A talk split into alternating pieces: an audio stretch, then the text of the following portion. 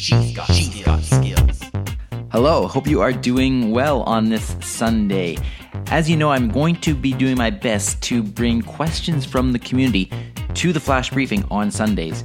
And one of these questions today comes from somebody by the name of Joseph, last initial T, and he submitted this question through the Alexa in Canada community uh, Facebook page. And by the way, if you're not a member of that and you're a Canadian you want to join the group, you can always go to alexaincanada.ca slash community and then you can join our community. Anyway, um, that aside, the, uh, the question that he asked in the community was, has anyone purchased an Amazon Alexa for their loved one or for a senior?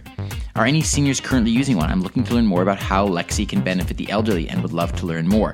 Well, first of all, I'll say we got a great response from somebody by the name of Sandra, and she said she is a senior and she set up her echoes to remind her to take medications, appointments, keep grocery lists, voice control for her lights, timers, um, and that sort of thing. She says she has some flash briefings, Voice in Canada, this very flash briefing. So thanks, Sandra, for listening. Uh, CBC News and local weather. She enjoys being able to play music. So, and she loves the comfort of being able to call her family members and loved ones.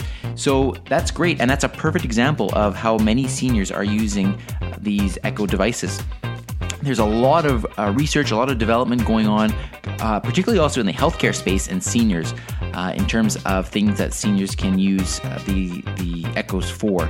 Uh, I personally gave an echo to my mother as well, who lives alone, and she's really enjoying it. It's actually a form of companionship, believe it or not. And there have been studies that show that uh, just having an echo device allows a senior to feel like they have someone in their home and um, to talk to instead of just being by themselves and not actually speaking any words throughout the day.